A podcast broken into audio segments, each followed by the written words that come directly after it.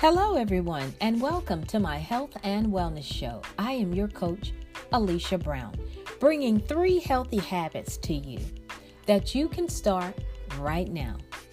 The first habit drink more water.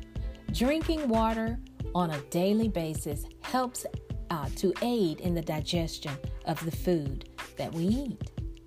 Number two, eat more vegetables. Vegetables are high in fiber and vitamins, and they're also low in calories. Did you know that eating more fresh vegetables helps reduce the risk of obesity, heart disease, high blood pressure, and much more?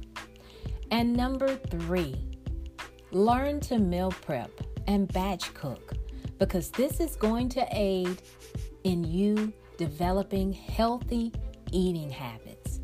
Now, if you need more information about any of the things that I just covered, skip on over to seasonedandhighlyflavored.com where you'll find a wealth of information to start you on a healthier journey.